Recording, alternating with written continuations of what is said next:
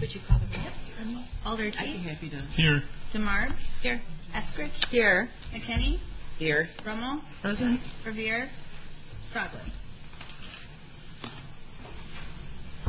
Thank you. I don't have the um, it in front of me. uh, Um, It looks like traffic engineering is up first. So, any early public comment? Saying none. Disclosures or recusals? None. That brings us to item number one, which is the capital budget agency presentations for engineering and traffic engineering. And it looks like traffic engineering is going first, or is it engineering? Traffic engineering. Traffic engineering. We'll just go through the presentations quickly and then turn to questions. So, Everybody speak up. We're in the sound deadening zone, please. And we can close the door. It's more than just the door. It's your voices. I'll try to speak loud. Uh, we have three uh, larger projects that are part of your packet today, uh, totaling uh, 6.3 million in the 16 budget. Uh, we are primarily a maintenance agency, and so our projects generally are maintaining infrastructure that we have and replacing uh, infrastructure that we're maintaining today. The first one is streetlight infrastructure, $756,000 is pretty straightforward. It's just maintaining and replacing uh, the city's streetlights. I'll save public safety radios for last. Uh, traffic signal infrastructure, uh, similar to the streetlights, it's just maintaining and replacing equipment that reaches the end of its useful life and keeping our traffic signals up to snuff and operating. Our largest single item is the public safety radios, uh, $12.4 million project overall, with $11 million yet to spend in the future out years. Uh, in the early 2000s, uh, I started in 1996. About that time, we replaced the uh, Larkin Tower, and then in the early 2000s, we did our first major upgrade and replacement of the public safety radio system, and it's been operating for 15 years since then. Uh, it's reached the end of its useful life and time to be replaced. Also allows us to meet some new federal requirements about narrow banding our signal so that there's more bandwidth available for other users. Um, so where's my notes here? Uh, we estimate that in, in 2016 we'll have how much is it, Keith? Six million dollars, which is uh, one million dollars more than we anticipated initially, uh, largely because we have more detailed engineering numbers from Motorola. Also have a new tower to uh, to replace on the far east side to get off the Holiday Heights water tank. Uh, provide a new generator on uh, tower site or a radio site on the southeast side, uh, new transmission site for fire administration, et cetera. So uh, we need to proceed with these projects because we've kind of pushed them out as far as we can. We're reaching the end of Motorola's maintenance. Uh, last year we had a lightning strike on Larkin Tower. The system started to have problems and, not provide the service needed. Motorola had to provide us a piece of used equipment from another city that had replaced or already upgraded its communication system, so we were lucky to be able to get that that equipment, which we're uh, not going to be able to in the future. Uh, we also had, as the equipment gets older, it becomes less reliable. Uh, just this weekend, we had a problem with the, radio system where it uh, rebooted itself basically and caused problems for uh, the police department. So you might have heard some comments to that regard from the police over this weekend. So uh, I'm available to answer any questions you may have, Keith and I. I don't know if you want to see any pictures. This is just kind of what a, the inside of some of our Radio Shacks look like with the equipment and things and some of the traffic signal type work that we do. Any questions for Mr. Dryer? Alder Cheeks. David, you mentioned that uh, radios are 15 years old. Um, is that right? 15? Yeah, about that. Um, how how long, when you originally purchased them, how long did you anticipate and plan for them to be in Right about right, we we wanted to we started doing it what about 2011. We were always thinking about these need to be replaced. There are new uh, requirements coming down from the feds in interoperability, and uh, so we were starting to look at that about 2011, 2012. So it's got it's we've got the life out of the equipment that we planned. Oh, I'm, I'm confident you got the life out of it. I was just curious how many. I was curious how many extra years of life that you got. That's all. I would say we've gotten about two or three. Thank you. Sir. Can we, ex- yeah, can we expect about the same out of a replacement system, or Uh, do you know at this point? I think so. Mhm. Though we are finding that more of the newer electronics don't last as long as some of the older. I don't know if it's because of capacitor issues from foreign countries or what. Alder Emo? So I'm sure a lot of this, uh, what I'm thinking of is probably in the operations budget, but Okay. you know, people are always asking me, and then I ask you to do stuff. Is that mostly in operations? Like, look at this intersection, add crossings, add paint, add public pedestrian safety. It's, it's a mix. If it if oh boy. So we look at an intersection. The cost for that will be covered within our operating. If it's something simple like painting a crosswalk, that would come out of operating. Though we do kind of have some higher level pavement markings that that come out of that come out of operating too. Uh, if there are larger needs like flashers or signal modifications, then those would come out of the capital budget. And that's why it's so difficult for us to to kind of program and plan projects ahead of time because what so much of what we do is just responding to neighborhoods and alders over over the years. So. Amen. Other questions for Mr. Dryer? I have a question, Dave. Okay. Um, looking at last year's capital improvement program um, for the one, two, three, six years, and looking specifically at the public radio, hmm um, in 2015, there's 450,000 um, budgeted. Will you be using that, or will it be carried over into next year? Go ahead. No, I think that's, that's, we're going with the plan we have right now, and um, we are going to use all that $450,000 this year. You will. And and what's that used for? Well, there are pieces of equipment that I, I wish my communications fellow was here, but he's on vacation. It's replacing pieces of equipment. We've kind of staged this project across uh, several years in phases and then replaced pieces, microwave communications and things from the towers to downtown and things. So. Okay, that, that's fine. That's actually good. um, so in 2016, there's 5 million, and then 450 in 17, and then 4550 in 18. Could you explain to me those different tranches?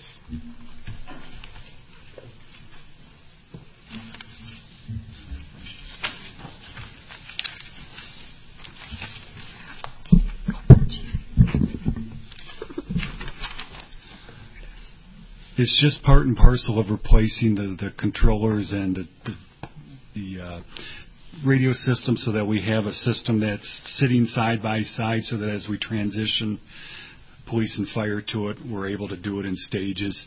So we've just spread it across multiple years. It's basically replacing the electronics. I couldn't begin to try to explain it myself. Uh, I just depend upon the communications section and, and Motorola to identify that. So I don't have the details specifically. Uh, I guess my question, trying to get more specifically, Okay. if you don't have it today, if you could get back to us. sure. Um, like the five million in 2016, and then the almost five million in 2018.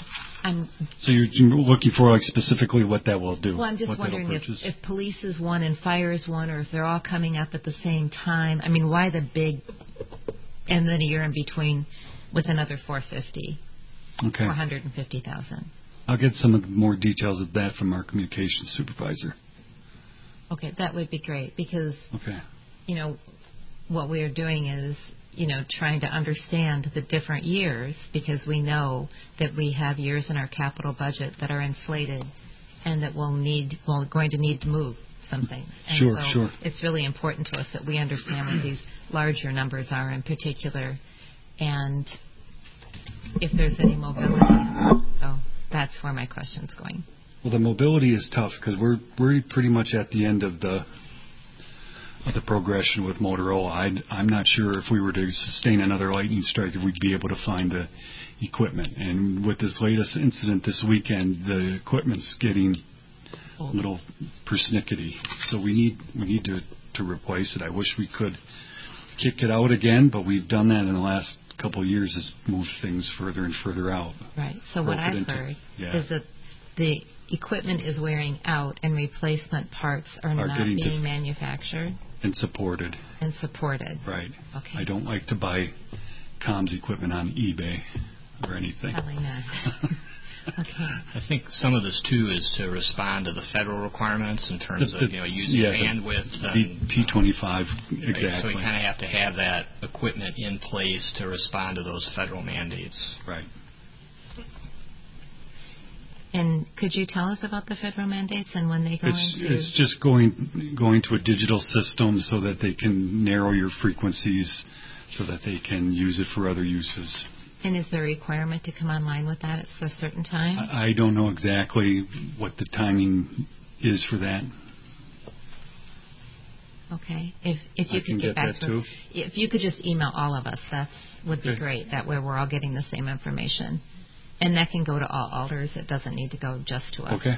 Easier that way for you. Any other questions for Mr. Dryer? Alder Cheeks had his Uh, hand up. I'm No? good. You're good? Okay. Thank you very much. Thank you. Appreciate Sorry I didn't have more technical info for you. Oh, that's okay. How do you know the questions we're going to ask? But if you could just get us, that would be that would be great. Thank you. Thank you. Um, Alder Zellers, you're welcome to come to the table. Okay. All right. You're welcome. For any of the bikes.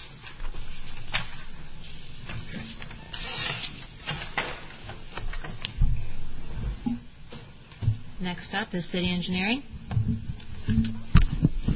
Okay, um, so primarily, uh, I guess we're going to be talking about uh, the major streets and ped bike budget, which is we have a few other pieces as well with the sewers, but uh, I guess we're talking about those two items today.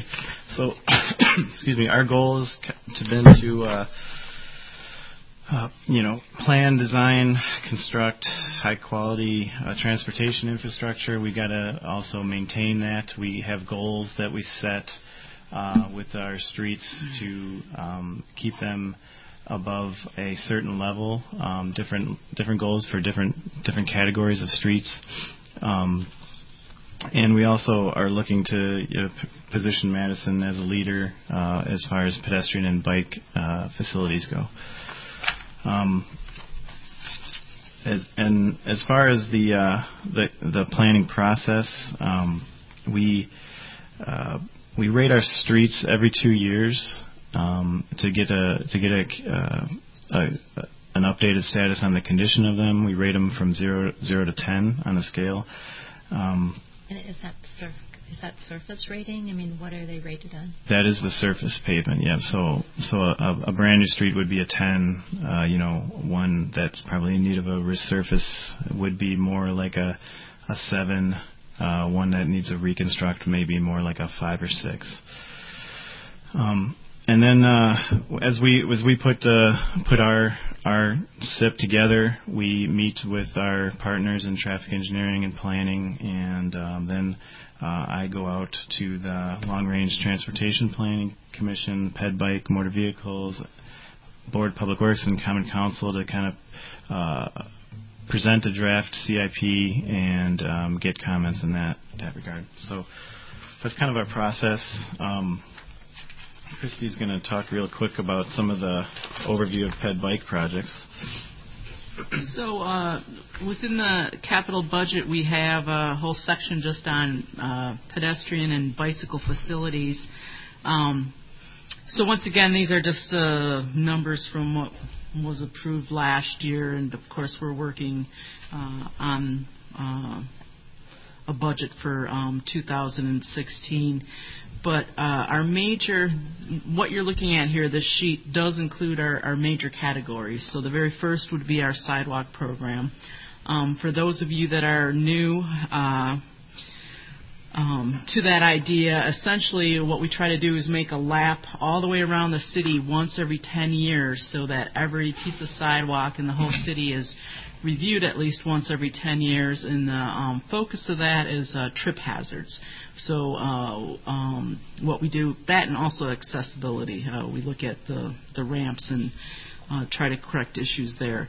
Um, so the idea is to, uh, to have a maintenance program in place to uh, correct those types of uh, defects, um, you know, prior to having um, uh, issues with uh, um, from the general public uh, making complaints about that. But that also is one way we uh, correct defects too, is when we do get complaints.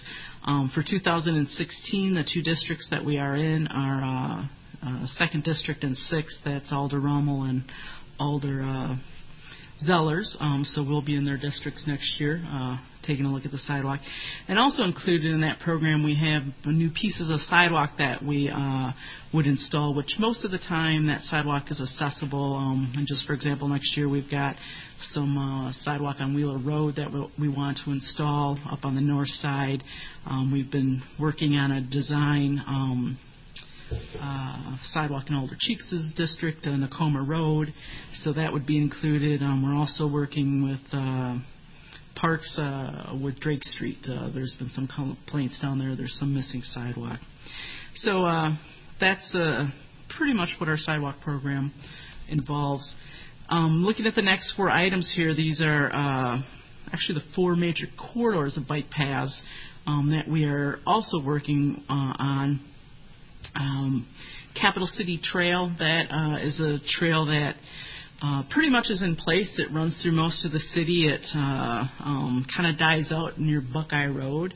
Um, and over the last couple, three years, we've been putting together a budget and plans to get that path um, built from the Buckeye Road area um, along the rail corridor through there to Interstate, uh, um, the Interstate, I think it's 90 there? I-39. I-39.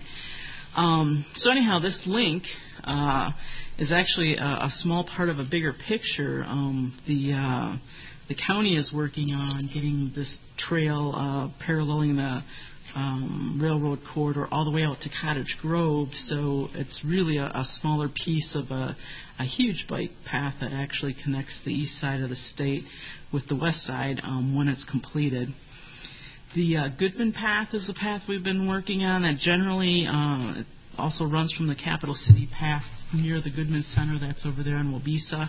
Uh, heads north and uh, it's divided in a couple pieces and uh, we'll link to the Marsh View uh, bike path that's up near Woodman's on the east side, um, following also a rail corridor and, and parts of uh, Starkweather Creek. The Ice Age Junction path is over on the west side, uh, um, roughly running parallel to the County Highway M corridor. Um, another, uh, again, regional path um, connected also with the Ice Age Trail that the county has also been working um, on through that area. Uh, once again, it will provide off-road um, facilities for for peds and, and bicyclists in that uh, area of the County Highway M. Uh, last one listed here is the Westtown Bike Path, and this actually is a connection. Um, you know, now that we're working in that County M High, County Highway M corridor, we have this great path that's you know connecting all the way down to Verona, and the Westtown path will make the connection between uh, that path and to the existing path that is on the north side of the belt line over near Westtown. So, so we do have an existing path north of the belt line that stops at approximately Struck Street. Um, this will uh, be built um, with the cooperation in conjunction with some DOT projects because we'll be in and out of that DOT corridor, and essentially it will involve um, uh, building a path uh, roughly from Gammon Road heading west. It's broken into different phases. Um, it'll get us to uh, South High Point Road, where we come. DOT will be building a ramp for the uh, peds and bicyclists to get up to South uh, High Point Road, and then uh, head further to the west through different easements and, and pieces of land that we're purchasing. Um, the one thing that is left off of the sheet uh, we do also have, um, it's just called a Bikeways program, and uh, that generally funds the maintenance, um, you know, of all of the miles of existing bike paths that we have today, Uh, uh, which includes resurfacing, reconstructing, uh, widening as needed, and just taking care of those. So, Would it be okay if, if we ask questions as we go through this, so, since there's so many mm. sections to engineering? sure, it's fine with me. Does anyone have any questions for Christy or Chris? Alderemo? So I know a lot of different agencies are working on the Platinum Bike program, and I know there's more than just putting in the infrastructure, but how do you see this as part of that goal of becoming a Platinum Bike City? Um, traffic engineering uh, helps us the most on coming up with innovative ideas because I think that's part of uh, the goal of the Platinum is not, you know, just the same old, same old normal that you see. It's trying to be innovative and um, really fund some uh, uh, good opportunities for adding bicycle uh, infrastructure. So actually, when we do work with our traffic engineering group, um, they are a huge part of this uh, budget, and we meet with them uh, um, monthly actually to go through all the projects. And it, it uh, is very important to be able to have funding in order to continue the the good work that we've been doing with the bikes. Kenny? Thank you very much. Um, I've gotten several calls in my district about the bike path and um, wanting to elevate and make Madison, you know, one of the platinum areas. So my question is, how is the community engagement? I mean, if you are a strong biking enthusiast, I mean, they're going to call and they're going to say, you know, they're going to speak their mind. But is there anything else that is intentional to engage um, the general public and have those conversations Yeah, yeah, either annually or how is that worked into? Sure. I think there's like several opportunities. Um, uh, and most of the engaged uh, folks from the biking community um, we're very familiar with and work with them all the time and meet with them one on one. People have certain interests in certain areas. Um, I guess on a official uh, opportunities. I know that traffic engineering at their ped bike, I think at least once a year, possibly more, will they will invite uh, and and put out the word that it's our time to go ahead and review um, what people would like to see us work on, what kind of uh, complaints do you have, what kind of ideas do you have, and uh, Arthur Ross in the past has uh, taken all of that information and uh, um, put together a report, and a lot of ideas come from that. Um, also, uh, the presentations are uh, given to different uh, um, groups of folks, and we often get feedback uh, from some of the leaders of the community asking, you know, for us to look into different um, improvements along the way. Um, and another new thing uh, that I think is, has been great is uh, our um, MPO uh, has been working on developing some long-term planning. Um, and uh, they have an interactive map where you can actually go online, go to the map, and say it'd be nice to have you know an improvement here. And uh, a lot of uh, uh, the folks that are very interested in bicycle and pedestrian facilities have been utilizing that to actually make this map that helps bring ideas to the table. Christy, could you define MPO, please? Uh, Madison Planning Organization. So. And I ask the question because you do great work, and I just, um, uh, specifically the Economic Development Department, they've been hosting in the community, you know, engaging um, the community in the long range planning. And since you do such a great job, um, my question is the intentionality of saying, okay, here's an opportunity. I hear that you're connected to um, specific groups, but I always have the fear that someone is um, left out.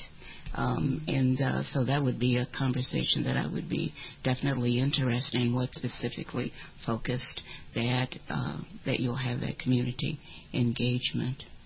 Yeah, we can take a look at that. Um, once again, like the planning group, uh, I'm not as familiar how they do their outreach. And can you help me the name of the planning that's going on right now? Uh, the, the transportation master plan. The, the sustainable Mass, transportation master. Madison in motion, yeah. And uh, I know they they hold plenty of meetings, but I'm not sure what their outreach is. But we can look uh, at that question. Um, I can tell you with uh, engineering uh, once we do start moving to a phase of actually um, getting into some design and then to actually propose a specific construction through a, a corridor or part of a corridor, um, we uh, reach out to the folks usually that are living nearby that corridor, and then it also goes out onto list, listservs. But um, we'd be happy for suggestions for even more outreach, get folks uh, involved. Other questions on this? Alder Eskrich. Um, quick question because you said Drake Street. Um, so has there been anything further? I know, you know, as soon as anyone goes out and takes a picture on Drake Street, I get emails asking what's going on. Um, or uh, we don't want sidewalks in, you know. Um, is that being coordinated with Parks still? I kind of had heard that that project was on hold. Has that changed? Um, it's not on hold. Okay. We initially, and I was at that meeting. We initially met on site, and now um, Parks and uh, engineering staff are trying to look for the best path to try to present a project. But uh, um, next, we would bring you up to speed, and then we would have. Uh, at least one informational meeting, probably more in this case, because there's a lot, there's a lot of interest in there. Yeah. Yep. Okay. Great. Alder Cheeks. I just wanted to acknowledge um, Alder McKinney's good point. Uh, I think that um, the, the, concerns around community engagement uh, are probably valid for most all departments. Um, I think that we espouse to be a community that does an exceptional job of engaging the public, and I think we do a, um, a particularly um, a, mediocre job of engaging the public. I think we have sort of stale efforts. I'd be, be happy to talk to you about how we can uh, work on empowering departments more to, to, to do that more effectively. Other questions right now? Okay. I just have um, a comment also. I mean, Madison in Motion Transportation Master Plan, I served on that committee up until April. And um, the bicycle ped bike part of it had already been discussed and pretty much finalized. I mean, they may go back and tweak it, but that plan had been done. And has do you know if anyone has engaged the people who sit on that committee or the chair or the staff to look at the budget for ped bike and see how the budget would be um, informed or implicated because of those plans in the next six years? Um, well, I, I can speak to that. so uh, David Trowbridge, who's leading that yep. effort for staff, uh, he's part of the the group that we meet with when we develop our SIP, and he's been having um, kind of like stakeholder group meetings with with myself and uh, Scott Langer of Traffic, just to make sure that we're on the same page with the recommendations there. And um, so yeah, we've been we have been meeting with them, and I think I think our you know a lot of our initiatives here kind of fall in, in line with that with that plan. So, in the budget that was submitted last year, you don't see any changes for this year based on their planning, um, or not any big changes. Not not drastic major changes, no. Okay. All right. Cool. Thank you. Just to clarify, what from the Madison in motion is being put forward? I guess I'm not really clear what is well, in the budget that may just be moving forward. It it's not it it's not really finished. So um, I guess the the plan is not uh, you know adopted by the council yet. So, um, but we're following along and and essentially a lot of the initiatives that are identified there are, are things that we've been working on for for years. So um, I, I guess what I was saying is is is our budget's kind of in line with the direction that I'm seeing from that plan. Okay. Next. Okay, uh, so this is now jumping into the major streets budget. Uh, Rural to Urban, this is a program where we uh, reconstruct streets that uh, have no uh, have no curb and have a substandard pavement. Um, a lot of older um, town streets that may have been annexed into the city um, kind of fall in line with this. Um, we've we've ramped up this this budget over the years from from uh, I'd say like two three years previous um, to kind of identify those those needs out there. uh, next next is street reconstruction. So this is uh, an, another uh, uh, pro- project uh, uh, that's a group of projects that where we would uh, reconstruct a, a street that does have curb and gutter. So this would be a, a local street um, um, so that would have uh, you know just normal single family homes or or whatever on it. Um, um, just a continuing program each year, doing uh, about uh, five or six groupings of, of different streets to, to reconstruct them. Next one is pavement management. Uh, this is another uh, group of, of projects. This is this uh, essentially does more resurfacing. So um, we would be going into areas that have of streets maybe um, uh, all different kinds, locals, arterials, uh, collectors, but the the curb is still in good condition, uh, such that we can go in and um, just resurface the the asphalt only. And um, we also uh, try to take care of any utility needs uh, with this with this program as well, um, in conjunction with the with this program, I should say. So that's pavement management. Um, the next group are, uh, are I kind of tried to get a cross section of some of the different types of projects uh, that we that we deal with. We obviously have a pretty pretty large, uh, um, as you as you guys know, list, um, but I did want to go over them all. Um, this first one, Capital Square pavement. This is a, a fairly high-profile project next year to replace the pavement all around the Capital Square.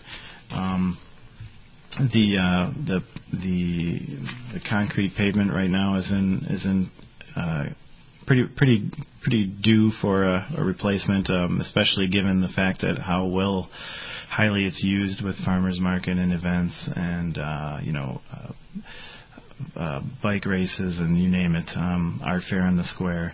So uh, we're planning to uh, replace that pavement next year.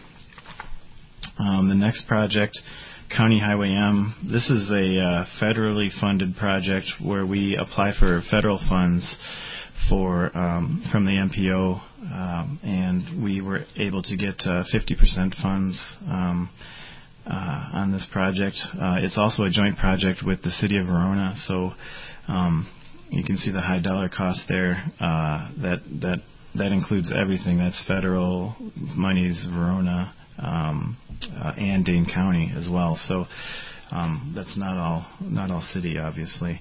This is uh, a major north-south corridor uh, project that we are reconstructing from Valley View all the way down to Cross Country Road. Uh, so a very large project. Um, we're going to be creating new, uh, as as Christy mentioned, new new Ice Age Junction path along with the corridor, um, and a lot of uh, uh, nice grade separated crossings for that that bike path so that they don't have to cross the, all the uh, lanes of travel.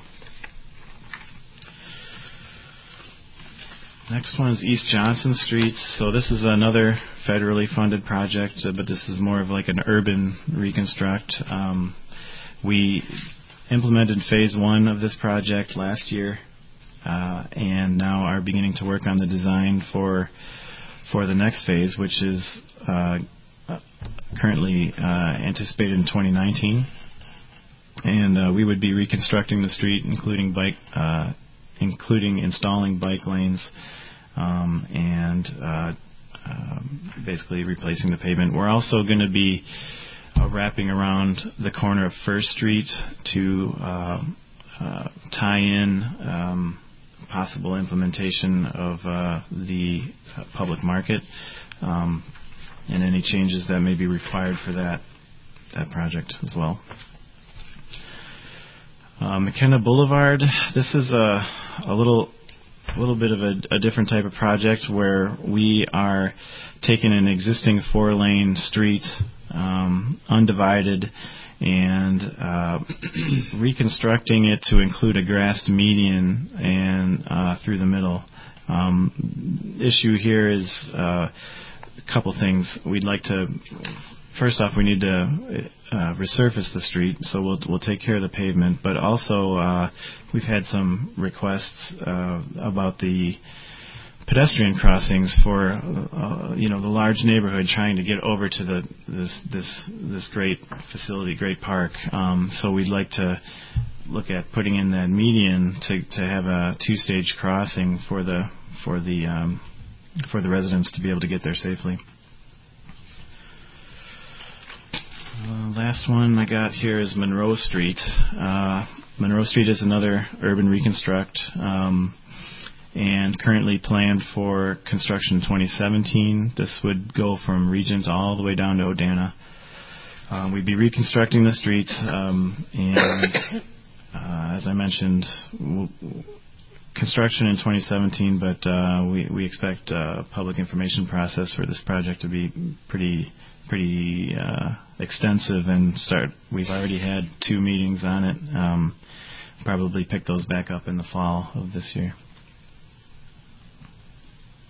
Um, questions for Chris? Alder Cheeks?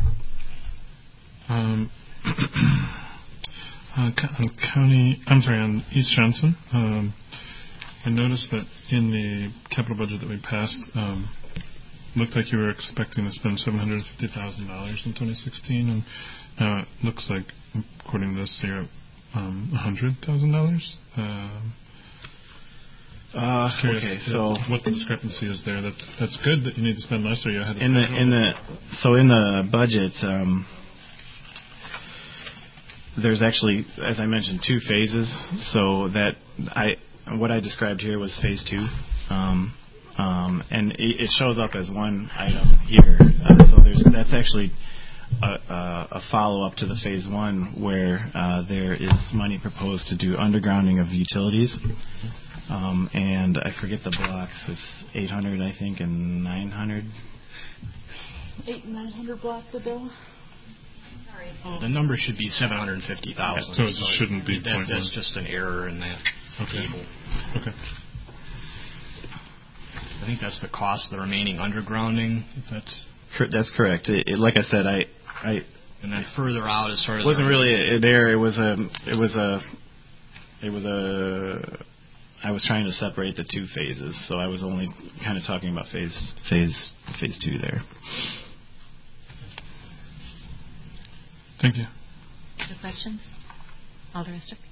Uh, question about sidewalk program. Um, it's in the rural to urban. Maybe this is not the right place for it, but I know we had talked about in sidewalk discussions this year a pot of money for helping with assessments to homeowners. Is that in the capital budget, or where do I see that?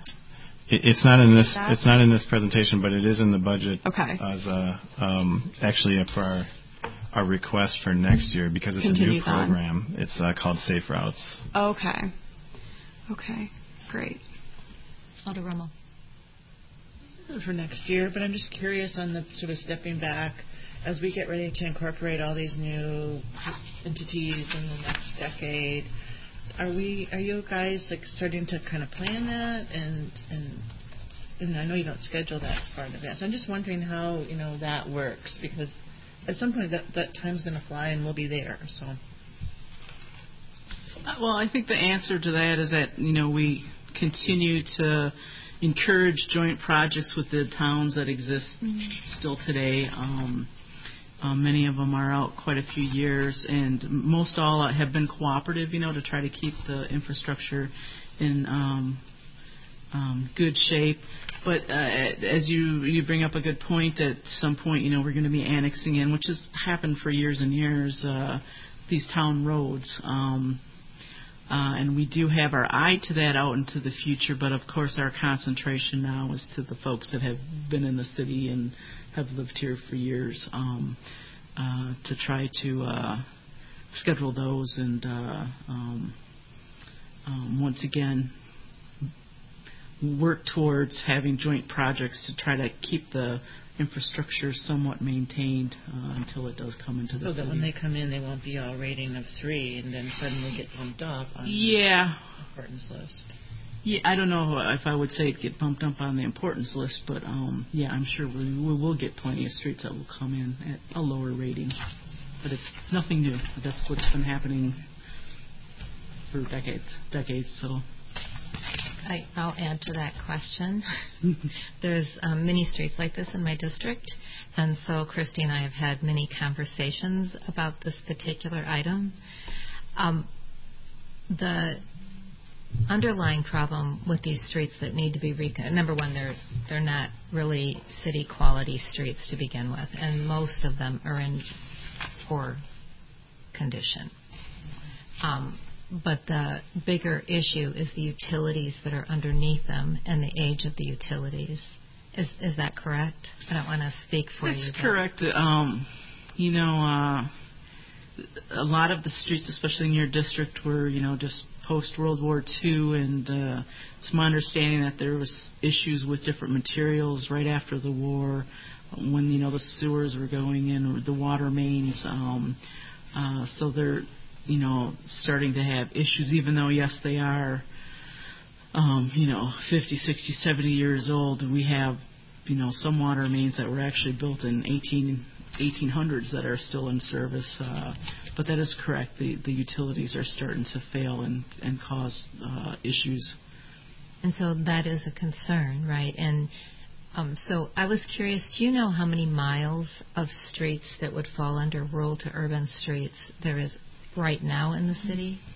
That, you know, they've not been reconstructed. I'll, I'll get back to you for sure, but I want to say the number's around 60. 60. Yeah. And then in the next 10 years, how many more miles of urban or rural to urban streets will come into the city? Um, I do not have a number for that. I know, uh, but you know, it's kind of a mathematical equation for me. And then the 4.4, no, 4.2 million gives us how many miles of reconstruction? Uh, I, I would say a couple. A couple. So the reason I point this out is that this really could be an issue that we're dealing with in the next few years that is not clear to so many people. This could be millions of dollars that unbudgeted if and I don't want to be scary or an alarmist, but if the utilities start to fail, um, we will have to reconstruct the streets. And right now, we've got 4.2, 4.4, 4.6 million dollars budgeted, and that's probably not nearly enough. Just thought I would point this out since we were on it. I do have some other questions. Alder McKinney, did you have questions? Uh, go ahead and finish. You- They're on different topics. Okay. Um, thank you for pointing that out because I even look at the proposed uh, work that's going to be in the first district um, and the budgeted amount for that. I was my concern is is that as as we are making these budget recommendations, um, um, how did you attribute that, for instance, the um, Boulevard um, pedestrian crossing, uh, the total cost 2.7 million. Is that going to? Is that pretty much in line? Is there a possibility that that may be over budget, under budget? That? That that that project, uh, it, it should be pretty close. Um, it, it it includes a lot more than just installing a median, so that actually resurfaces um, from Schroeder all the way down to uh, boy, couple blocks south of Raymond. couple blocks south of Raymond. So there's quite a bit of extensive resurfacing also that's lumped in that to that project, and then. Um, and then obviously the, installing the median and, and the new building the new sidewalks and and that sort of thing. I drove that before I came here, and I realized that there is no access point, so it definitely is a, a need. And the the big ticket item is the county highway M. Mm-hmm. Um, and you said that that is a combination of not just the city, but Verona, and there was a third entity. Dane County Dane and County. federal funds. So there's four, and actually, um, in in uh, you know, uh, so so federal funding is about 50% of the project, right off the bat. Uh, Dane County is about 25%, and then depending on where you are on the on the road, uh, the the remaining 25 is either the city of Madison or the city of Verona. That's pretty much covered. That's going to, to happen. And I know that there will be a lot of public um, input related to questions related to that. Yep, we've we've had an ex, uh, a quite a, a large number of meetings already, and, and a few more to come yet. Yep. Thank you. A question on that road. Mhm. In the budget in 216 is about 30 million or more, 30? Uh, yeah, about 30 million dollars with two projects, both labeled County M and then County M Midtown and County M County PD. Both of those projects are what you're referring to, or Correct. just one?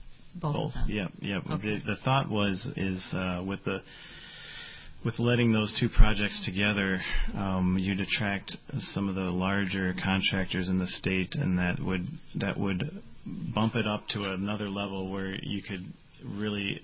Wisdot is telling us you could observe some real reduction in, in bid prices. So uh, the idea was to put those two projects together um, uh, to to achieve that. So the total cost of this is then like 120 million? Um, no, it's 30, 30 million. But the entire thing's in the 2016 budget? Correct. So what would happen is y- we would uh, enter into an agreement with with Wisdot to to perform that work, and um, depending on how much gets done that that first year, you you reauthorize to the to the next year the remainder. So then the city is billed for it, and then you collect money back from the federal government, and We we or how does we get we get billed by Wisdot Okay. for the local share, so we would then bill Dane County and City of Verona. So, so DOT handles the, the federal and state components of the project. Okay. But we show in our budget the entire Correct. funding stream, even though most of it does not pass through the city. It's to give the reader the sense of this is the total cost of the project from all funding sources, even though we don't actually manage the federal and state dollars associated with the project. And we do that for all the engineering projects that are that have multiple funding sources. And we that's how it's been presented for a long time is my I know. However, when we look at the capital budget for engineering, the total cost by year, are we looking at total cost of projects or what the city is going to spend? We're looking at the GO. So if you turn to the, you know, if you have the budgets in front of you, the page 249, you can see County Highway M, County Highway PD area, and the County Highway M Midtown Road area. You'll see there that there's the GO components are about two and a quarter million for P, uh, the PD portion and 4.2 million. That's what we're focusing on from our capital budget perspective. So a total of about six and a half million. The other funding there, I think, is the local share that we would collect from Dane County and from the city of Verona, because we're sort of the fu- the fiscal agent for that portion of the project. I don't know, Kristen, if I'm missing anything there, but I think that's the. Or assessments. Oh, and assessments might be in there Yep, too. and assessments, yep. Yep. It is just for clarity's sake. So when we look at your dragon chart, we're just looking at GO. Just at the GO, right? Okay. The rest of this is just for presentation purposes, so you can get a sense of the total cost of the project. And that's great. Yep. But we just want to make sure what we're looking at in Yep. other charts. So So it's about six and a half million of GO associated with that project in, in well, 15, and then 16 is a higher number. So. other questions on Alder Rummel? Elder Cheek started this question, and I just thought more about it with, with Monroe Street and McKenna and all the ones that are coming. That it seems like hopefully you're finding the capacity to start some of these bigger projects, doing the planning the year before. Can you tell us how that's going, and if you feel like you have enough capacity to do that? And because I know I'm always wanting it from you, and you look at me and go, oh, so you know I want to make sure you all have what it takes to help get neighbors and mm-hmm. stakeholders ready to be for these big these big projects?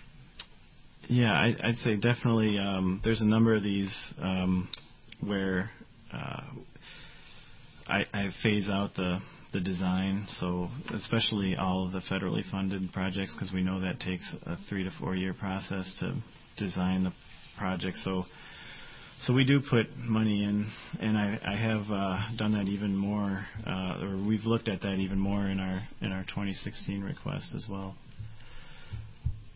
I'm sure I heard the answer. Oh. Of like, do you have enough staff to like oh, enough divert staff. a year in advance something to prepare neighborhoods for the next year's thing when then you're going to be doing all your technical and all that other work. I mean, it seems like there's kind of two kinds of work there's more than that, probably. I'm just, just naive, but you know what I'm getting at. Yeah. Well, I think um, um, maybe a little what you're after too. So any uh, unique project like uh, Shanks Corners.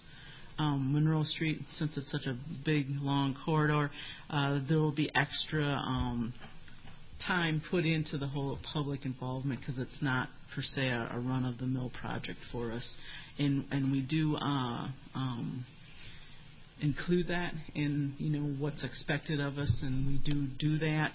Um, as far as you know, do we have enough staff? Uh, you know, we're like all other agencies, I think, where we are at times we do struggle to stay a- ahead of things, and um, you know, for example, private development's been picking up, so our uh, engineering staff that's been working on that has been like super duper busy, whereas for years that kind of was, uh, you know, not as uh, a large as large of a duty for our department. So there's always shifting balances, and you know opportunities come up to. Uh, you know, suddenly something might pop on one of the bike corridors where we can, you know, get through either with the railroad or, uh, um, you know, other obstacles that we may have been. So I mean, it is it is a juggling act. Um, uh, please let us know, you know, mm-hmm. because I mm-hmm. think it's important to all of us that we don't stress out our staff, but we try to provide quality service in advance of these big, big projects. Back to um, Alder Cheeks' comment about we do a mediocre job on the on the public participation engagement. Um, I think Rob has been starting to recognize that as well. Um, maybe not that we do a mediocre job, but he wants to do a better job. sure. And he's he's been discussing internally the need for that kind of a staff person, perhaps a a planner, outreach type person within engineering that mm-hmm. can do some of this because you know as much as Christy and Chris plan in advance you know we've got designers they're trained to design and that, sometimes that's that's hard to keep that that growing need for that public connection that's that's desired. So you know it's hard to add staff but uh it seems to be loosening up a little and that's one of the things Rob has been discussing for a couple weeks now just a comment on that. I'm not speaking for Alder Cheeks. I don't think he was talking about engineering specifically. That's correct. Um, um, it's been my experience that engineering does a pretty darn good job of this. And people come out in droves when you're talking about reconstructing their streets. So we have lots of lots of people that show up too, versus other meetings where we don't get as much. So I just wanted to push that towards you a little bit. Alder Cheeks. Yeah, on that, um, certainly wasn't talking specifically about your department. Your, your department, um, but it is it is I think a concern for for many departments. And and I have a question for you as you think about potentially the need for an additional staff person. Do you feel strongly that it needs to be within your department, could this be a capacity of the city that serves multiple departments from your perspective? Outreach. We we like to control, you know, Everybody what we're does. responsible for. Um, we would much prefer it be within our department. I'm sure. So would every other department. and then you have 30 people instead of two or three. I, I know you tend to lose the folk. At least my experience in city government, you tend to lose the focus. Like if uh, you hire an IT person to address our needs, all of a sudden that person's pulled to more important needs, and our needs aren't being addressed any longer. Um, that would be my concern. You know, we we fund the person and we end up right back where we started. Interesting. Okay. Alderman King. I go along with you. I'd like to uh, make sure that I'm controlling the realm. Because if I'm going to be accountable for it, I want to make sure that I'm calling the shots. Um, but this is just a general observation about the community engagement. And I think that that's where your alders will, can really be very, very beneficial in helping to um, do that outreach. And I use it as an example the economic development presentation that was at the Villager Mall. And that was my second one. I mean, it was a f- phenomenal presentation, well organized, and we had four people that was there. Now, a general announcement went out, but it wasn't specifically to the alder to say, you know, would you help me turn out people? And so, in that regard, um, that's how you uh, you're going to. It's not the answer, but it'll certainly take it totally the responsibility off of the department and to begin to engage the, the alder to help get that word out as well. Because it was an excellent presentation. And I was very impressed that even with four people in the room, they went through and made the presentation as well. So that was my engagement question. I have a question on this topic too. So I was thinking along similar lines, um, but thinking a little bit about how this connects to all the other departments. So when we're talking about a street like Monroe Street, we're not talking about just engineering staff. You know, we're thinking about sustainability improvements, and we're thinking about, you know, all the traffic engineering components of that. And you have to do a lot of that background work interdepartmentally.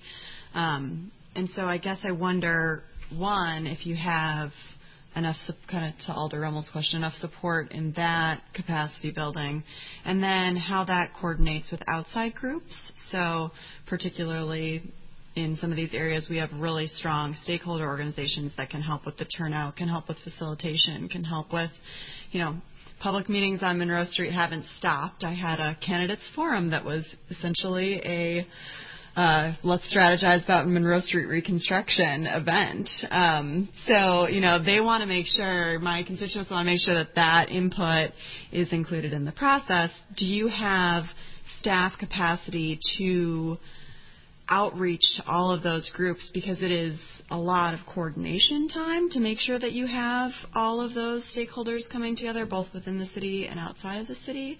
And so that's where I think I would push to it being maybe beyond just a certain department because it is so much more than one department. So I wonder Yeah. generally your so, so projects projects like that, like Monroe Street, or we just finished uh, State Street uh, Mhm. last year. Um, we actually there's there's planning staff that are assigned to Right. the project and come to the public information meetings, and and uh, it's, it's a little much more multi jurisdictional. Um, and I think uh, you know a project like that, we we recognize that, and and I think have done a pretty good job to get get the other departments involved. You know, there's Metro coming to the PIMs, there's traffic engineering, there's uh, uh, planning, uh, engineering. So I think Water. Uh, I think I'm sorry. Water often comes. Yeah, water as well. So, yeah, I think you know there, those bigger like the Monroe Streets, the State Streets, the Willy Streets. You know th- that those are definitely big components of that, and and we've been able to handle that just fine. And outside stakeholder groups? So so that also, um, and I should mention our stormwater uh, engineers also are, are are meeting with Monroe folks quite a bit. Yeah. Um, so yeah, we've we've been able to. I mean, uh, you know, friends of Lake Wingra. Mm-hmm. You know, they want to meet separately. Mm-hmm. We we met. Uh, we we kind of had a strategy to kind of meet with a, a, a bunch of the different focus groups. So we we were uh, talking with the the business group on Monroe mm-hmm. Street as well. Um, I think we've had a been able to pretty much handle that uh, those meeting requests. Yeah, okay. particularly because Monroe Street is such a big job. You you know, um, we when when our our staff kind of gets their workload, as the person who gets Monroe Street is going to have a not a ton of other projects.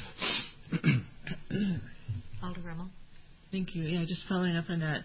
Um, I think I've seen those, you know, the collaboration over time. But one thing I just want to be clear about is the year of. You know, you start in January and you probably engage all those other agencies.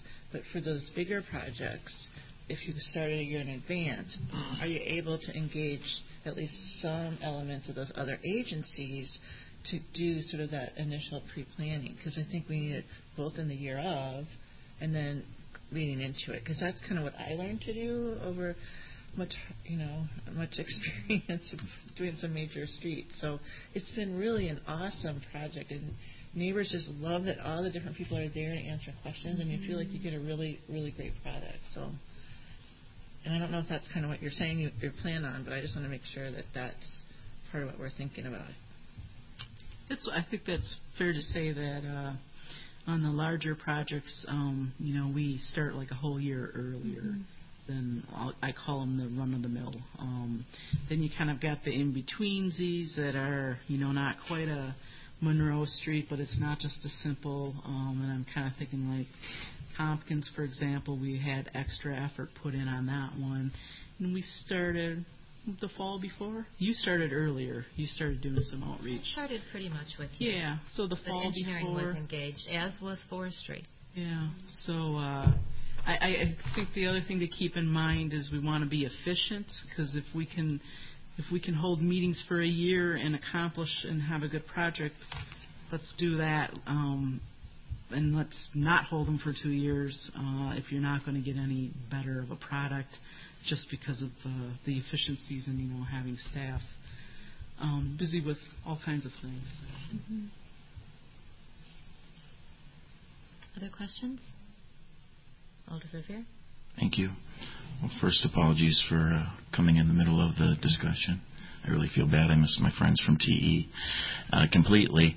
Uh, I, I apologize. So I was I was downstairs at an important meeting with planning staff that I needed to stay for um, downstairs. So um, many of my questions have probably been asked and answered already, but I'm going to try anyway, perhaps.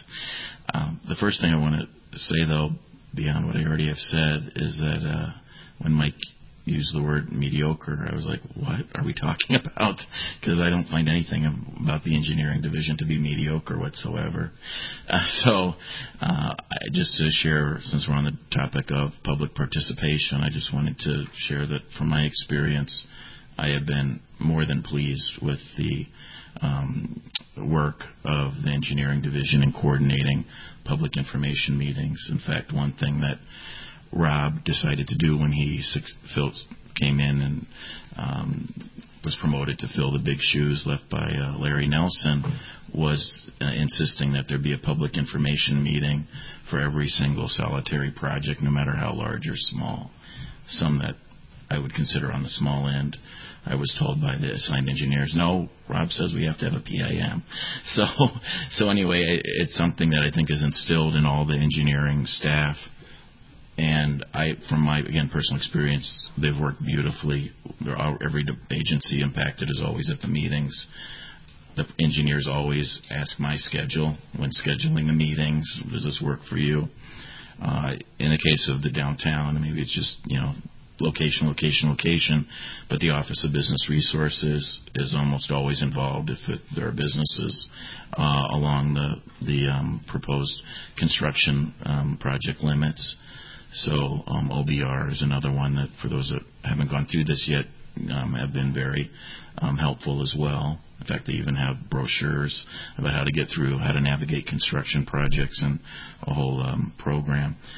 Um, so anyway, with all that said, the other thing I'll just say on that this piece of public participation and should we provide additional staffing is as I sit here, I'm thinking to myself that of almost all the agencies, engineering has been one of the most successful at adding FTEs over the years. In part, of course, it's due to the fact that they have utilities that uh, easily fund these, like um, sewer and stormwater and landfill. Um, but you know, just look at Jean Hoffman's operation with the chargebacks. She has the project she's at. Her staff is mushroomed in a few short years. So anyway, I, I'm not saying that you don't need staff, but certainly engineering actually is a poster child for success at getting additional staff from my seat here. Um, anyway, moving on to some of the questions that perhaps have been asked and answered. The big one I had walking into the meeting tonight, I guess I'll look to you, Chris, since you provided, of course, the um, uh, presentation on the tip last Tuesday. One of the things that didn't really come out in the tip, and I'm curious if there's any major announcements that you made when I was still downstairs at the staff meeting, uh, or that you can share tonight on, in your submittal to the finance department and the mayor. Are there projects that, and apologies again if this has already been covered, but that are likely not ready for prime time this year, as there are year in and year out are projects that are delayed and I'm not saying that because the mayor says there's too much GO borrowing and a project has to slide a year, but rather projects that simply aren't ready for prime time. Did you discuss that already? Is there anything in the adopted CIP for 2016 that for sure is not a go? Not, not, not as of yet. I think possibly um, we have we've listed some uh, what we have submitted to the mayor and finance director uh, are some reauthorizations, and with those in mind being that they're projects that we're working on and we're hoping to uh, get bid and out the door this fall, though construction won't start. So I think you'll see some of that going on. Um, therefore, you know, if it's not bid and committed in 15, it'll be reauthorized to 16. Um, uh, for example, we're just to give an example, we're working on purchasing a property that's in the 15 budget for a bike path project, and we're not sure if that's going to go or not, if we'll have it purchased this year. So right now, I'm showing it as a, a reauthorization um, uh, in what we have submitted. So there, I think there's probably quite a few peppered throughout the budget like that. Are there any others that you all can think of? Or is so one bike path is I think uh, perhaps yeah, the only one? The only other one is the outer outer loop where it's it's just kind of floating with the Judge, Judge Doyle Square. Square. Mm-hmm. Um, and Martin Luther King is part of that. correct. Um, Goodman Path, there's an example. Uh, we've been reauthorizing that for a couple of years. Jennifer Street? Um, that's part of the Reconstruct Fund, so it's more uh, different type. But so, for example, Goodman Path, we're still trying to work with the railroad and uh, don't have all the details um, worked out for that, so we're reauthorizing it. Which was, by the way, Christy, which was the bike path where we need land acquisition? Um, it's called the Ridgewood overpass, I believe, uh, over called High Stand now. High Stand, yeah. Geographically, um, where is it? So it's uh goes over Highway 30. So it's the Goodman Path. Uh, not no, it's not the Goodman Path. Um, do you know where the Gold Cub Foods is? Yeah, sure. Uh, in the long-term plans for peds and bikes, working with DOT, one of the corridors is to come up through the Hiestand Park go over Highway 30 and then land uh, on the north side of Highway 30. There's a parcel of land, I don't know, just a few parcels down from where the Cub Foods. Uh, Which the city acquired, of course. The city acquired that, but then that side, but you need the other side. We need something else for the landing of the bridge. I see. Yeah. The land is vacant right now, so that was the opportunity to set in place some long-term planning for the ped bike overpass. So, for example, we've been working on that, and I think it's been handed off to real estate. But uh, um, you know, here it being June, uh, we're not quite sure if that will all be completed by the end of the year, and in that case, we au- reauthorize the funds and finish it in 16. So- Okay. Thank you. The other, the next question I had, which I'm sure was probably covered already, is which aldermanic districts are in the sidewalk program for next year? Um, two and six, so Ledell and uh, Okay, lucky them. Yep. and and last year, you might recall, we um, found that the the figure for the sidewalk program, you'll recall, was had a lot of excess in it and wasn't really needed, so we had a budget amendment. You'll recall last year is the Correct. CIP for 2016, uh, the figure that you all have sharpened your pencils and you think that two Um, point whatever um, million is the accurate number you need for the Um, I don't think it is, but what we have 2.2 million. what was approved last year, I'm not quite sure. Um, well, let me look here. I do have it. We don't need to you know, do on the specifics. I have the budget here, but Yeah. the Chris might recall because I think he drafted the budget amendment for me, or Yeah. you know, in council No, our- our- our working request with the finance will- department. We'll cover what we what we have planned this time. Yep. If I recall as well, that was primarily assessment excess, Correct. GO. Yeah, Five one and a half million of, of special assessment excess. Right. Yeah, so for the the the proposed executive capital budget was almost four million dollars for sidewalk program for current year, and then we pared that back. Right, because there was excess, I think, assessment dollars rather than GO in there. Mhm. So They just, I think, cleaned up what authority they needed on the assessment side. I think that's what that that amendment. So that was a one-time Yep. cleanup. I think maybe then my last question, I have to get at least one parochial question, and of course, is, as we all have to when you talk about um, engineering's budget, uh, is could you just educate us, um, you principal engineers, you, uh, about the difference between concrete and asphalt? So when I say this is parochial, you look at the two major projects. Well, only one's in the slide presentation, but one is was in the tip you presented last Tuesday, Chris, and, and is in the CIP for 2016 that are concrete as opposed to asphalt reconstruction, and that's the Capitol Square, of course, pavement replacement from concrete to concrete.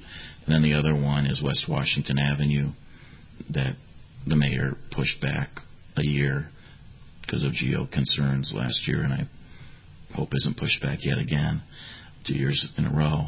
But can you just explain to us uh, again the what what engineering's determination is a concrete street versus an asphalt street and and the cost differential?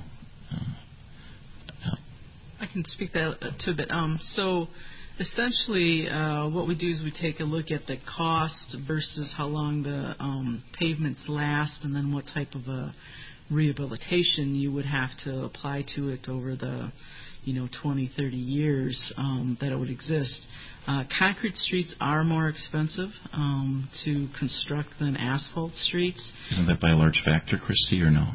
Oh I don't know maybe like 20% more expensive I would Somewhere around there. say Twenty percent um, premium.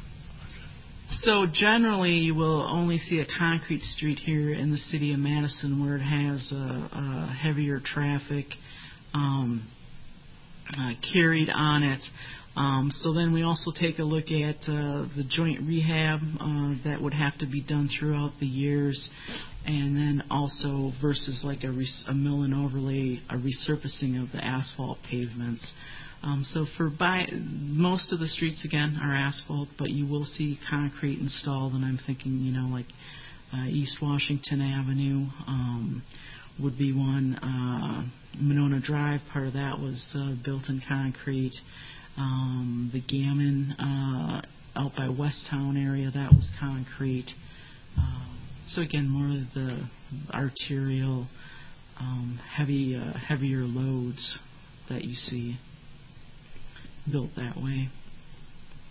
To give an example, just anecdotally from my colleagues here, so it was probably Chris that Lucky Him approached me and uh, several years ago now and said, we want to uh, reconstruct that block of Wisconsin Avenue off of the square um, and save a lot of money and, and replace the concrete there with asphalt. And my initial knee-jerk reaction was, "Oh my gosh, why would you do that? It, the aesthetics would be a lot worse." And I, frankly, will admit it turned out just fine. I thought so. Uh, so when I, I'm thinking, for example, of West Washington Avenue, and so we have in the CIP for 2016 that you say it's a 20% cost uh, premium for concrete, replacing the existing concrete with new concrete.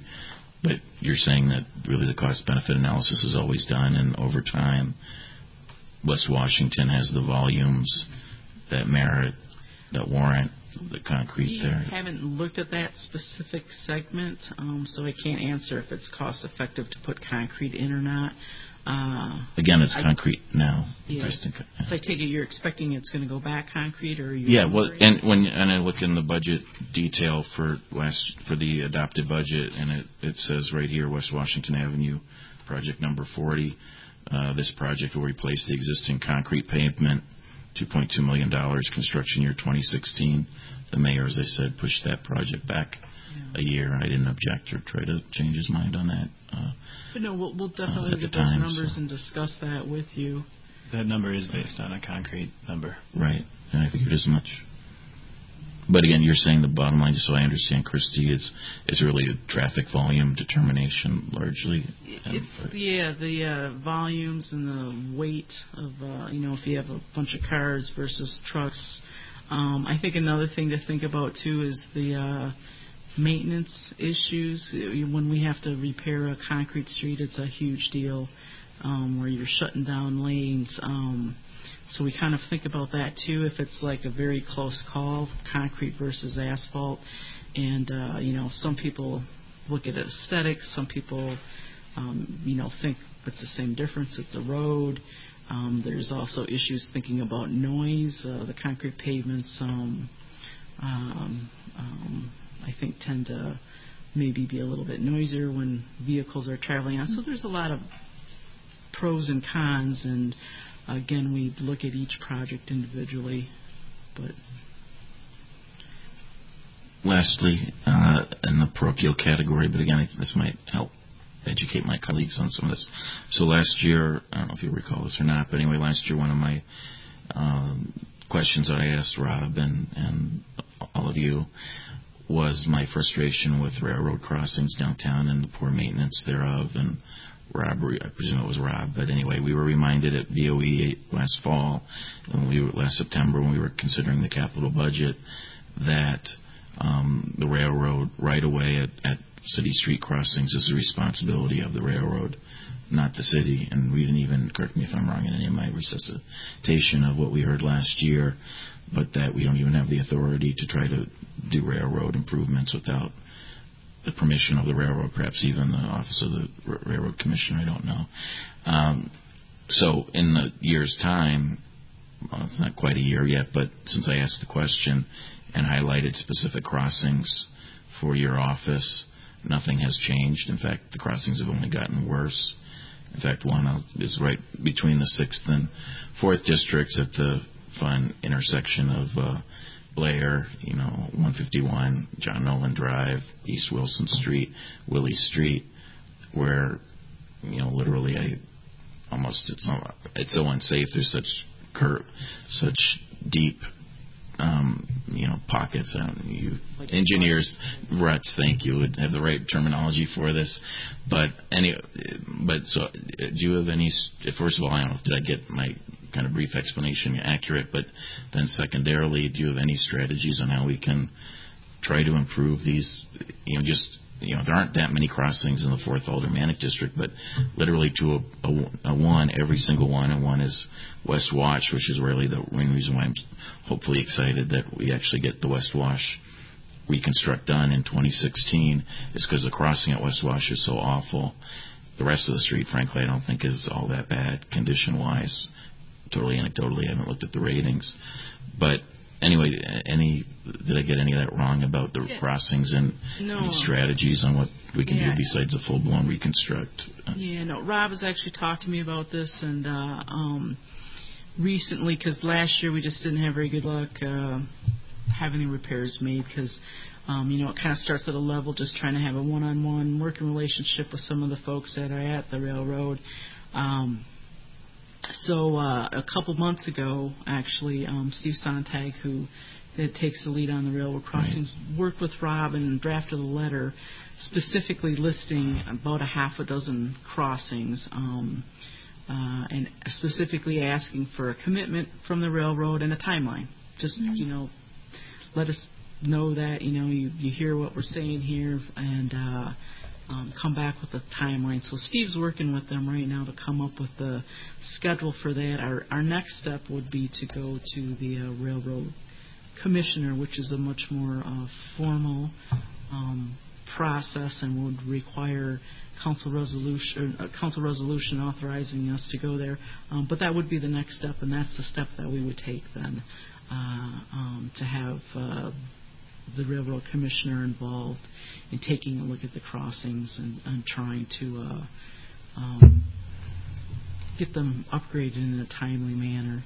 Um, and specifically, I did see an email uh, come back from the railroad about the one there at Blair and Willy, and uh, they said they would come in because the ties are rutted there, and I know people are moving out of the traffic lane to try to mm. avoid that. I'll confess I do that. Yep, yeah. I avoid certain lanes there. But um, I can. I'd be happy to pull up some of those emails and uh, bring you up to speed on on where. Yeah, that would be great if you could I, I may have been copied on the letter. I don't remember seeing it though. But if you it could, was just if you or Steve, then I didn't get it. If you or Steve could send it to me, that yeah. would be great. Yep.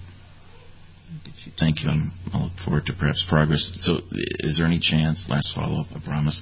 Is there any chance that you think any of these, Steve thinks any of these repairs, Wisconsin Southern, could be convinced to make the repairs yet this summer, or oh, definitely. are we? Ta- oh, okay, good. Yep. So we weren't talking about complicated repairs that would be put off for another year. It would be Um, it's immediate things they could do yet this construction Yeah, season. and even uh, you know, I specifically don't remember all the crossings, but some of them were scheduled a couple years out for like some major street rehab, and that's the time like to do the whole rail replacement. But there's no reason that we can't do something at least uh, for the interim. So that'd be great. Thank you, thank you all. Thank you. Any of Alder Cheeks? I have another question specifically to the benefit of Alder Verveer's district. Um, then we have Capitol Square pavement replacement for next year, but does that prohibit us from doing little things um, right now? I noticed that on East Wash at the on the corner. You probably have already brought this to their attention, um, but on Friday I noticed the curb there on the corner on the, on the uh, Capitol Square is like in disrepair. Is that something we're going to wait and repair in 2016, or can Um, we deal with that sooner? I I, could, I I wasn't aware of that one. I could take a look. Uh, there's probably what we would do would be to just try to patch it with some asphalt or something to m- make sure it's just safe through the through the winter and, and gets us to the spring when we would reconstruct it. I, we wouldn't probably invest a lot of money in in fixing a, a bunch of curb that would have to come out next spring. But uh, anything, any kind of hazards, certainly let us know, and we can. Um, actually, mall maintenance can can or or streets department perhaps could uh, try to patch. Okay. Thank you. Alder McKinney. Thank you. I have a question that's going back to sidewalks. Um, uh, how, is, how, what is the selection process? I know that you said that um, for this um, SIF year is um, districts two and six, I believe. Mm-hmm. Okay. And so said. is it rotational or how is that selected? Do you? So I'm kind of confused. I'd like to clarify that. it's uh, I don't know how they were originally selected, to be honest. So we've made a lap or two around the city already. So you know, the first time we made the lap, it was kind of set this district, that district. So we just keep doing uh, the different districts. Uh, How it was initially selected, my guess was they probably kind of started downtown because that's where you have the most pedestrians, um, and then worked their way to the outer part of the uh, the city. So I was I was here then, but I don't remember how we decided either. I remember Larry Nelson was all excited to start this 10-year sidewalk replacement program, and we had a, a map. There was a huge map hanging in the council office, actually, listing all each of the years, the first 10 years, and the fourth district i- has has been done twice. So already it was that long ago. So so uh, I presume this is the third cycle at the sixth district or the second cycle. The, the third. That's what I figured because this program started that long ago. Yeah. Um, I, I guess another thing too is can send you the link because we actually about every, I'd say five years, kind of take a look at where we're at. Um, and uh, if you go on our website, you can look and see which districts we're going to be in for the next five years. So it's about every five years we'll take a, a look at that. Um, so it would just, you know, that initial uh, order that we went in, we generally follow that of which districts we are in. But I would say, say if there's a district that we're getting a lot of complaints of trip hazards and it's two years out or three years out, I could see us trying to adjust that, um, you know, to to get to that district sooner than later. So there's no prioritization, but if there was a high needs area or district, you could consider looking at that. We certainly could, yeah, because uh, it's, you know, nothing's really set in stone, and I'd say generally until the year before. So. Oh, that was really Other questions for engineering? Christy just slipped something. I, well, two things. First, I think it would be very useful in terms of a suggestion here, um, Christy, if you could have Brenda send out to us or through you Uh-huh. what what districts are identified in her ten-year plan from here on out. Yeah, I'll I'll shoot you a link because it's right on our website. Okay, that'll be great. So, but yours, did you say? I thought you said you weren't sure how many years out it goes. I think it's about five years out. Okay, so that would be great. It'd Be like 16, 17, 18, 19. And then the other thing, I just wanted to thank uh, Alderperson Cheeks for bringing up the the deteriorating curb on the square, and I know that that's an issue throughout the whole square, unfortunately. But it, it, I did want to mention too quickly, if you could communicate to um, your colleague uh, Jim that that um, as part of the State Street sidewalk repair program that I believe Joe Daniels was awarded the contract that I had asked him to include curb repair on State Street as well, and I'm not sure if that Oh yeah, that that's- got that's through been into the done. contract Street got done. Yeah, that's that's included. In the contract. Okay, so for example, for example, the most glaring is it's a, there's a big hazard at Yeah, by the COSI, I think. exactly. Thank you. Good memory, Chris. Thank you. Thank you. I'll try to be quiet. Other questions? Alder Eskrich. I have a pretty general question. Um, where does in the budget do we put web? Maybe this is the question. Um, website upgrades and maintenance for each. I mean, do you kind of have to manage that within your departmental budget, or um, more broadly with city web Um, budget? I think I think you know the overall creation of it is is an IT Mhm. issue. Uh, we as staff populate it. Okay. Uh, we just with But you just work with time. whatever functionality you have to populate it. Right, and they actually just recently upgraded our our our projects website, which Mhm. is really nice. It's kind of like a map view of all the Mhm. projects, and you can uh, kind of zoom in on the map and see where you are. Mm-hmm. Okay. Are they coming in for us, IT? No. Not for the capital budget. Okay, no. because it's kind of operational. Most of theirs is operational. Most of the hardware and software acquisition, though, is in the capital budget.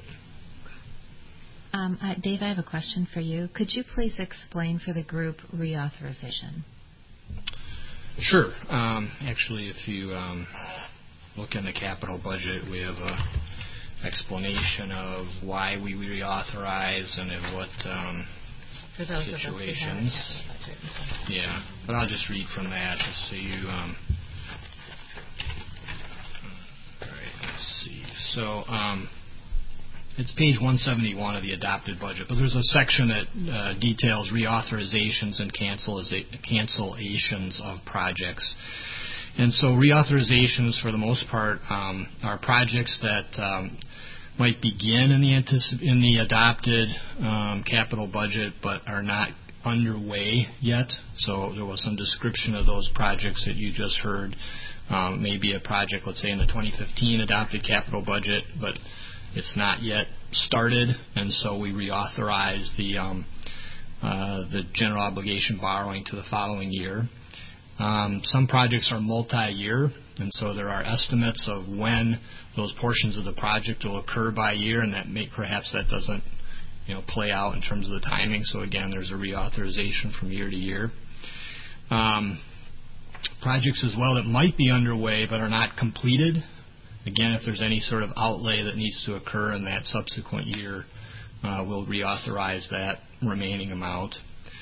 And then um, what we might do is uh, at times, um, if there's sufficient cash balance in the capital projects fund, a project might be completed or almost completed.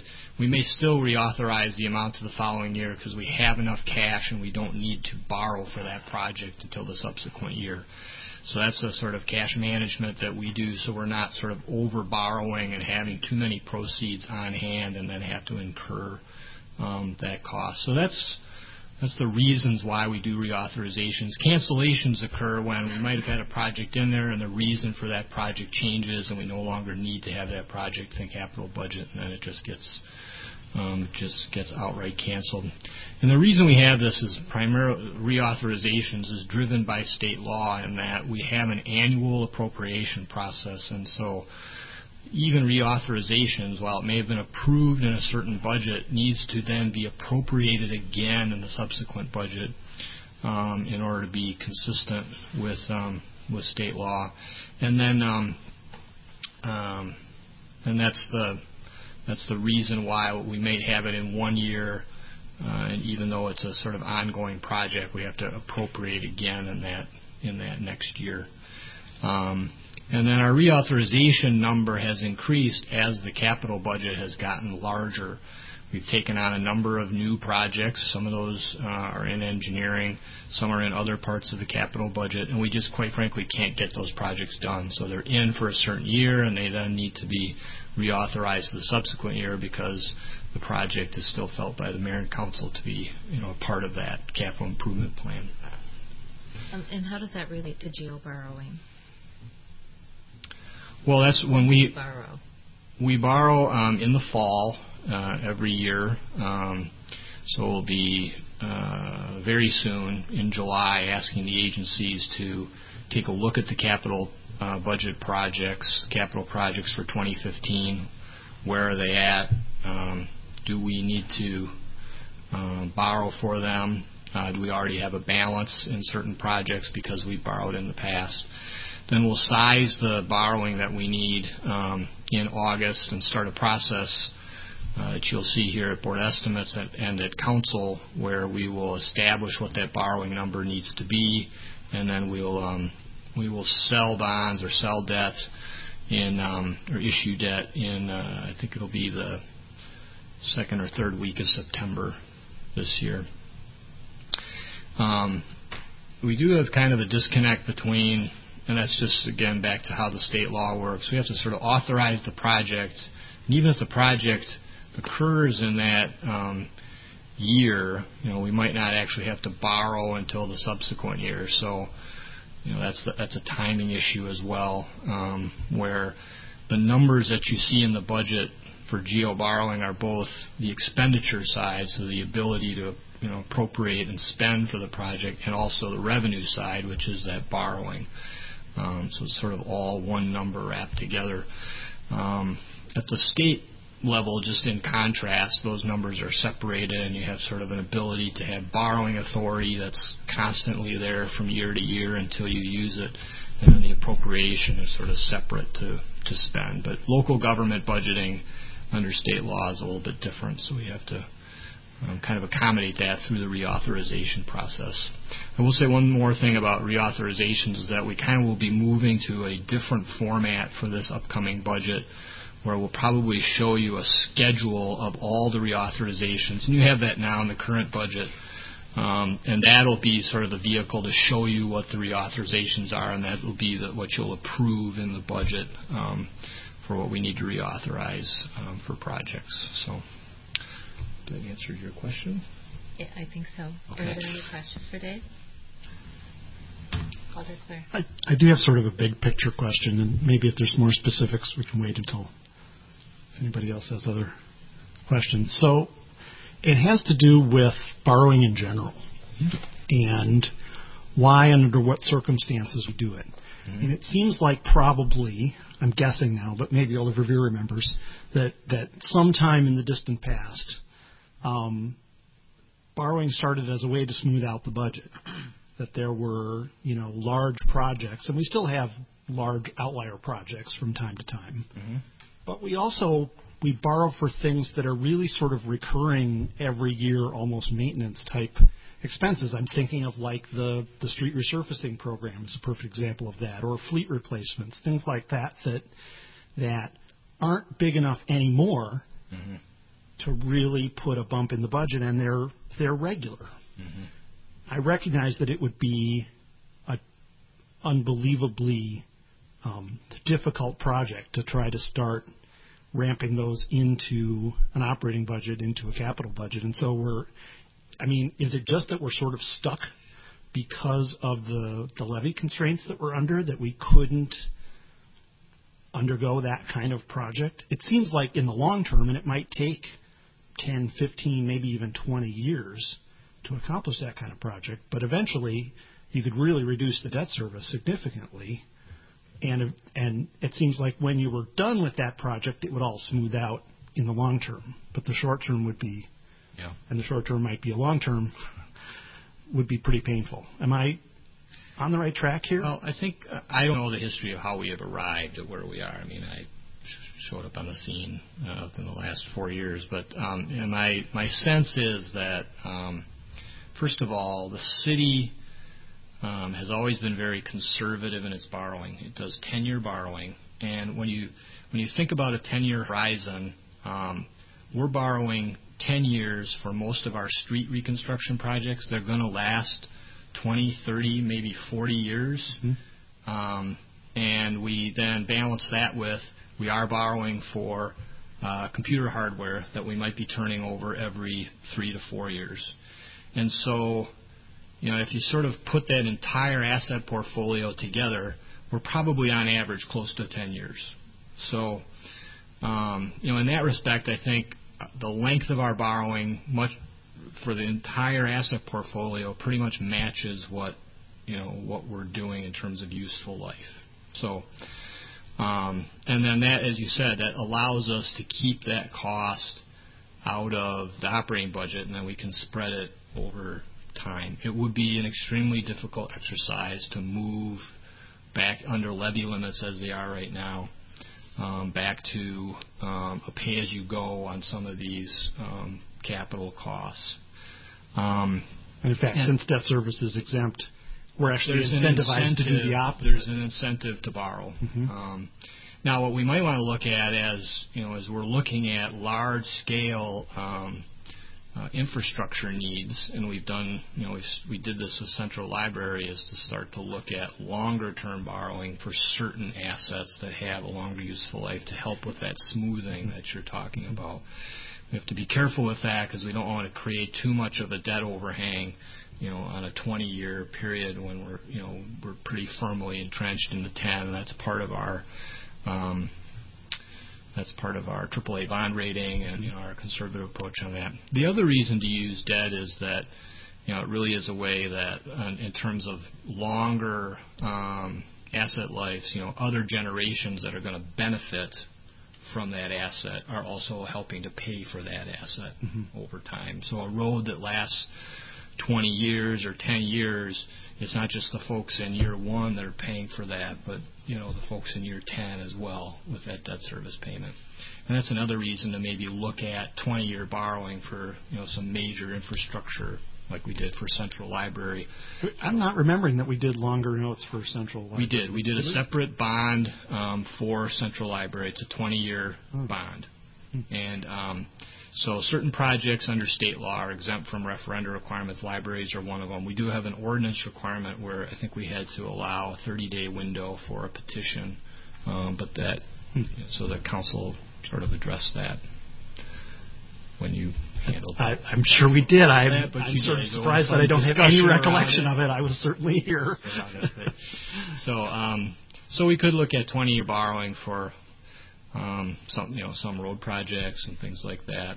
Um, for for this building, for example, if we were borrowed directly for it, um, we would have to go to referendum for that under state law. But you you could sort of do the equivalent of that amount of borrowing in things that you know like roads and things like that if you wanted to get to the same level. So those are things to kind of think about to, because they do smooth that debt service hit, the drag in hit on some of these larger projects.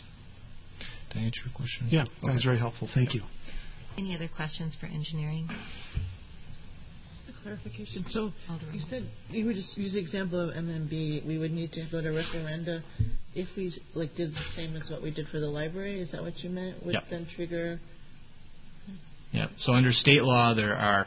It sort of works as you have to if you do any if you do a bond, you have to do a referendum, and then they have now listed a whole series of exemptions, which they probably have added over the last you know 50 plus years.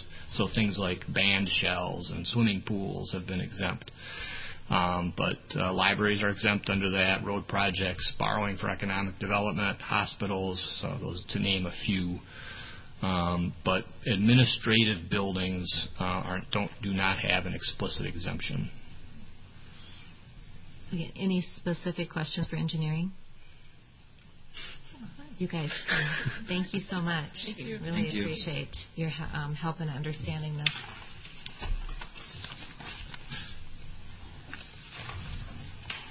Any other questions for Dave? No? Okay. That brings us to our next meeting. Um, Dave or Laura, could you let us know what we'll be discussing at our next meeting? So the next meeting is June 30th, I believe it's right. Uh, so a week from tomorrow, we're here in this room, and it's um, right. So planning, community and economic development, and um, and streets, and so a part of that will obviously be public market and some of those you know, projects that interact. So quite possibly a longer meeting. Quite possibly, there's a lot of projects in there. You're right. Um, So this is this is not on the business, it's all for the business. So we're gonna- Are we completed with the business? We'll have to adjourn. We'll have to adjourn if we're completed with the business. Oh. Further questions? Further. Could I have a motion to adjourn? Oh, I'm sorry. Alderchi? No, I was offering a motion Oh, you were adjourn. offering to adjourn. Can I have a second? No, I wanted this to go on the record. Oh, Yes. Um, uh, I'm a lifelong um, AME African Methodist Episcopal, and I want to stop and share in solidarity to the nine individuals and even the tenth person who um, uh, uh, came into a church, um, sat in Bible study, uh, prayed with a group of congregations, and then stood up and shot nine of them. And um, I wanted to ask if uh, this body would just pause for a moment of silence in solidarity um, for the pain, not just for the families of the nine, but also the family of the one who's experiencing that as well. If that's in order, I'd like to ask that. I don't know the process, but I wanted to ask it. I think that's enough.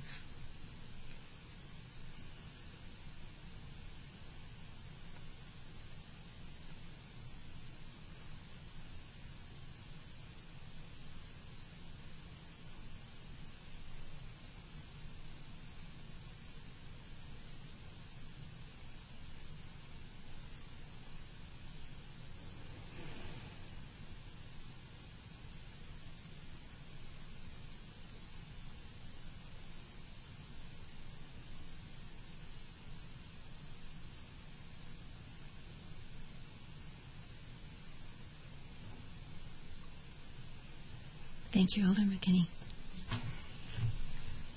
Can I have a motion to adjourn? Moved. A second. Second. All those in favor? Aye. Opposed? We're adjourned.